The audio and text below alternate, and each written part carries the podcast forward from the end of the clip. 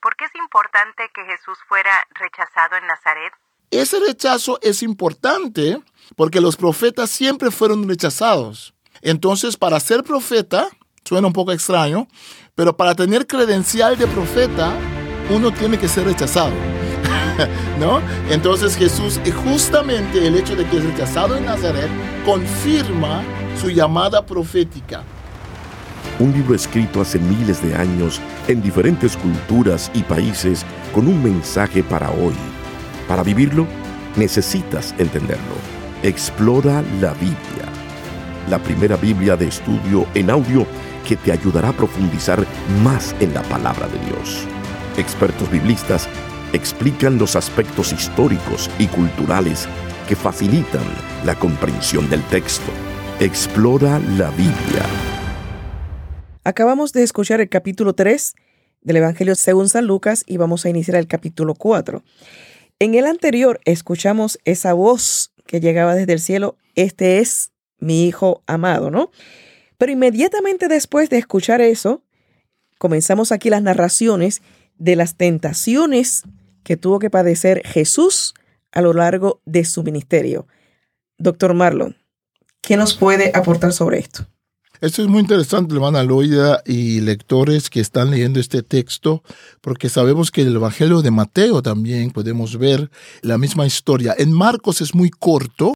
Marcos nos narra la historia de la tentación en forma muy corta. Nos dice que Jesús estaba con animales feroces y que estaba con los ángeles que cuidaban de él, que le servían. En Mateo y en, Lucas vemos la secuencia allí de las tentaciones, como el diablo pone tentaciones a Jesús. La secuencia de la segunda y la tercera tentación es diferente en Mateo y en Lucas. Vemos que en Lucas la última tentación es la tentación donde el diablo lleva a Jesús al pináculo del templo y le dice, si eres hijo de Dios, puedes arrojarte y los ángeles te van a ayudar. En Mateo esa tentación es, es número dos. Muchos piensan en el Evangelio de Lucas, Jerusalén es muy importante. En Lucas se trata de Jesús, el profeta, que tiene que morir en Jerusalén. Vamos a ver después, cuando lleguemos a esos capítulos, de que literalmente Jesús va a decir, el profeta tiene que morir en Jerusalén. Y es por eso que en Lucas vemos que Jerusalén es muy importante en el Evangelio de Lucas. Esta es una perfecta introducción para que escuchemos ahora el capítulo 4 del Evangelio según San Lucas y terminando este capítulo regresaremos con más detalles sobre lo que estamos hablando en este momento. Evangelio de Lucas capítulo 4 Tentación de Jesús Jesús volvió del Jordán lleno del Espíritu y fue llevado por el Espíritu al desierto. Allí estuvo cuarenta días y el diablo lo estuvo poniendo a prueba. Como durante esos días no comió nada, pasado ese tiempo tuvo hambre. Entonces el diablo le dijo, Si eres el Hijo de Dios, di que esta piedra se convierta en pan. Jesús le respondió, Escrito está, no solo de pan vive el hombre. Entonces el diablo lo llevó a un lugar alto y en un instante le mostró todos los reinos del mundo y le dijo, yo te daré poder sobre todos estos reinos y sobre sus riquezas, porque a mí han sido entregados y yo puedo dárselos a quien yo quiera. Si te arrodillas delante de mí, todos serán tuyos. Jesús le respondió, Escrito está, al Señor tu Dios adorarás y a Él solo servirás. Entonces el diablo lo llevó a Jerusalén, lo puso sobre la parte más alta del templo y le dijo, si eres el Hijo de Dios, lánzate hacia abajo, porque está escrito, a sus ángeles mandará alrededor de ti para que te protejan y también en sus manos te sostendrán para que no tropieces con piedra alguna. Jesús le respondió, también está escrito, no tentarás al Señor tu Dios. Cuando el diablo agotó sus intentos de ponerlo a prueba, se apartó de él por algún tiempo. Jesús principia su ministerio. Con el poder del Espíritu, Jesús volvió a Galilea y su fama se difundió por todos los lugares vecinos. Enseñaba en las sinagogas de ellos y todos lo glorificaban. Jesús en Nazaret. Jesús fue a Nazaret, donde se había criado, y en el día de reposo entró en la sinagoga, como era su costumbre, y se levantó a leer las escrituras. Se le dio el libro del profeta Isaías y al abrirlo encontró el texto que dice, El Espíritu del Señor está sobre mí. Me ha ungido para proclamar buenas noticias a los pobres. Me ha enviado a proclamar libertad a los cautivos, a dar vista a los ciegos, a poner en libertad a los oprimidos y a proclamar el año de la buena voluntad del Señor. Enrolló luego el libro, se lo dio al asistente y se sentó. Todos en la sinagoga lo miraban fijamente. Entonces él comenzó a decirles, Hoy se ha cumplido esta escritura delante de ustedes. Todos hablaban bien de él y se quedaban asombrados de las palabras de gracia que emanaban de sus labios y se preguntaban, ¿acaso no es este el hijo de José? Jesús les dijo, Sin duda ustedes me recordarán el refrán que dice, Médico, cúrate a ti mismo. Y también, haz aquí en tu tierra todo lo que hemos oído que hiciste en Cafarnaún. Y añadió, De cierto les digo que ningún profeta es bien recibido en su propia tierra. A decir verdad, en los días de Elías, cuando durante tres años y medio el cielo se cerró y hubo mucha hambre en toda la tierra, había muchas viudas en Israel. Pero Elías no fue enviado a ninguna de ellas, sino a una viuda en Sarepta de Sidón. Y en los días del profeta Eliseo había también muchos leprosos en Israel, pero ninguno de ellos fue limpiado sino Naamán, el sirio. Al oír esto, todos en la sinagoga se enojaron mucho. Se levantaron, lo echaron fuera de la ciudad y lo llevaron hasta la cumbre del monte sobre el que estaba edificada la ciudad para despeñarlo. Pero él pasó por en medio de ellos y se fue. Un hombre que tenía un espíritu impuro. Jesús fue a Cafarnaún, ciudad de Galilea, y allí enseñaba a la gente en los días de reposo. Y la gente se admiraba de sus enseñanzas porque les hablaba con autoridad. Había en la sinagoga un hombre que tenía el espíritu de un demonio impuro, el cual gritó con gran fuerza, ¿Qué tienes contra nosotros, Jesús de Nazaret? ¿Has venido a destruirnos? Yo te conozco y sé que eres el santo de Dios. Pero Jesús lo reprendió y le dijo, Cállate y sal de ese hombre. Entonces el demonio derribó al hombre en medio de ellos y salió de él sin hacerle ningún daño. Todos estaban asustados y se preguntaban unos a otros, ¿qué clase de palabra es esta?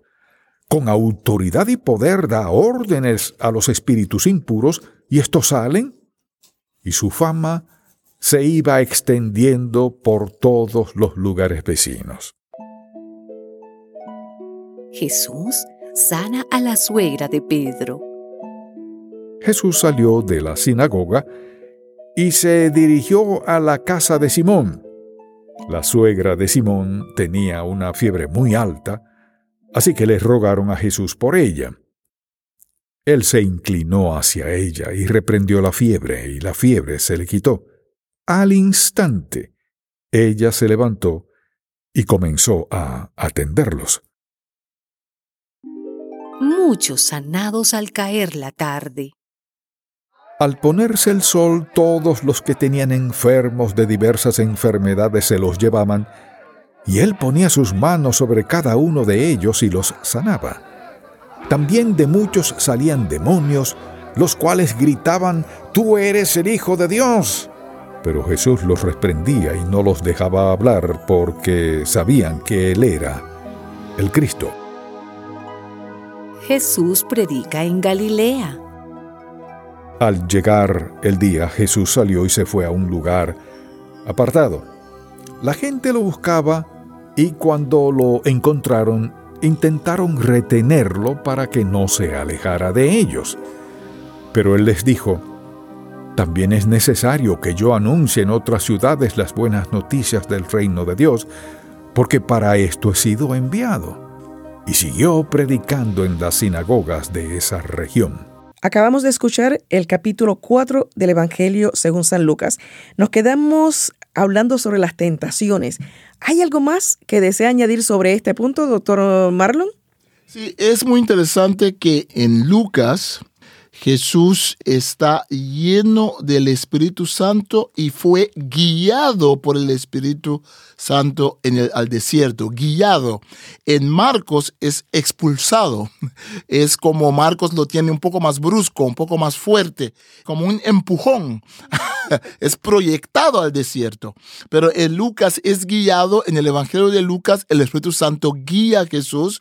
El Espíritu Santo está con Jesús en una forma muy diferente que anticipa que el Espíritu Santo va a estar con los discípulos también. Otro aspecto interesante es que en el Evangelio de Lucas, eh, Lucas 4:13, nos dice que el diablo espera una próxima oportunidad para poner a Jesús en tentación. Entonces, eh, esos son aspectos muy interesantes que vamos a ver después que son importantes para entender el texto. Hay mucho más que podamos hablar aquí. Eh, por ejemplo, en los siguientes versículos de ese que usted hace referencia, eh, podemos ver que generalmente Jesús era bien recibido en Galilea, pero no así en Nazaret, ¿no? Y entonces hasta quisieron matarlo. Y ahí nos encontramos con una parte que yo creo que merece la pena que nos detengamos un poquito a hablar sobre eso, particularmente el versículo 18. Entonces sí, entonces Jesús era bien recibido en muchas de las aldeas de Galilea, pero en Nazaret, que también es aldea de Galilea, no era recibido muy bien por la gente. Es donde creció.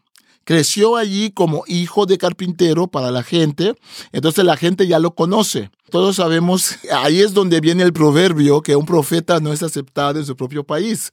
Jesús cita ese proverbio porque justamente porque era de Nazaret, los de Nazaret dicen, haga milagros. Hemos esperado que puedes hacer milagros como has hecho en Cafarnaum. Había mucha competencia entre esas aldeas, ¿no? Entonces Cafarnaum se vuelve el centro del movimiento de Jesús, no Nazaret. En Cafarnaum estaba a Pedro, Pedro, la casa de Pedro estaba allí, ¿no? Entonces Jesús va a moverse desde Cafarnaúm para hacer muchos milagros, pero no Nazaret, la gente de Nazaret rechazan a Jesús. Ese rechazo es importante porque los profetas siempre fueron rechazados. Entonces, para ser profeta, suena un poco extraño, pero para tener credencial de profeta, uno tiene que ser rechazado. ¿No? Entonces Jesús, justamente el hecho de que es rechazado en Nazaret, confirma su llamada profética. Y ahí es donde cita Jesús el texto de Isaías, donde cita el texto que dice, el Espíritu de Dios está sobre mí porque me ha, apuntado, ¿no? Ese texto de Isaías se refiere al Mesías, ¿no? El Espíritu de Dios está sobre mí porque me ha apuntado para anunciar el año de jubileo, para sanar a los enfermos. Es un texto muy famoso y muy importante del pensamiento judío, que es Isaías 61, 6.1 versículo 1 hasta 2. Entonces el rechazo es completo y aquí vemos donde Jesús, Jesús hace referencia a Elías, ¿no? Pero en otros capítulos voy a regresar a este tema de Elías, que en Lucas es, es muy importante. Excelente. Podemos ir concluyendo, bueno, aquí vemos un hombre que tiene un espíritu inmundo, Jesús sana a la suegra de Pedro y se metió en problemas. Muchos sanados al caer en la tarde, Jesús predica en Galilea, pero quiero cerrar con el versículo 43. Pero él les dijo, también es necesario que yo anuncie en otras ciudades las buenas noticias del reino de Dios, porque para esto, para esto he sido enviado. Es muy interesante que Jesús ahora está en Cafarnaúm. Si leemos el versículo 31, dice que se fue a Cafarnaúm. Entonces, él sale de Nazaret, donde lo rechazan, de Nazaret él va a Cafarnaum, donde sí la gente es más amistosa con él. Allí Jesús hace diferentes milagros. Jesús allí libera a un hombre, sana la suegra de Pedro. Entonces los de Nazaret tenían razón. Es interesante que en Nazaret la gente no tenía suficiente fe para creer en él. Y es por eso, dice el texto, que él no podía hacer muchos milagros, pero la gente demanda milagros de él. Pero por otro lado, dicen, ya lo conocemos. Eh, muy el versículo que le, leímos ahí del 43, porque eso de eso se trata, un tema que tenemos que mencionar, que es muy importante en todos los evangelios eh, sinópticos, Mateo, Marco y Lucas, es el reino de Dios. Juan Bautista viene para anunciar el reino de Dios. Jesús viene para anunciar el reino de Dios. Ya vamos a ver en otros episodios que el concepto del reino de Dios muchas veces se da a malentendido en nuestro tiempo. Pues muy buen cierre para este capítulo 4 y le invitamos a que nos acompañe en el siguiente episodio, capítulo 5 del Evangelio según San Lucas. Recuerde, estamos tomando estas notas y estos comentarios de la Reina Valera Contemporánea edición de estudio. Puede escuchar los episodios anteriores en vivelabiblia.com o también en su aplicación preferida de podcast buscando por el título Explora la Biblia un libro escrito hace miles de años en diferentes culturas y países con un mensaje para hoy. Para vivirlo, necesitas entenderlo. Explora la Biblia, la primera Biblia de estudio en audio que te ayudará a profundizar más en la palabra de Dios. Expertos biblistas explican los aspectos históricos y culturales que facilitan la comprensión del texto. Explora la Biblia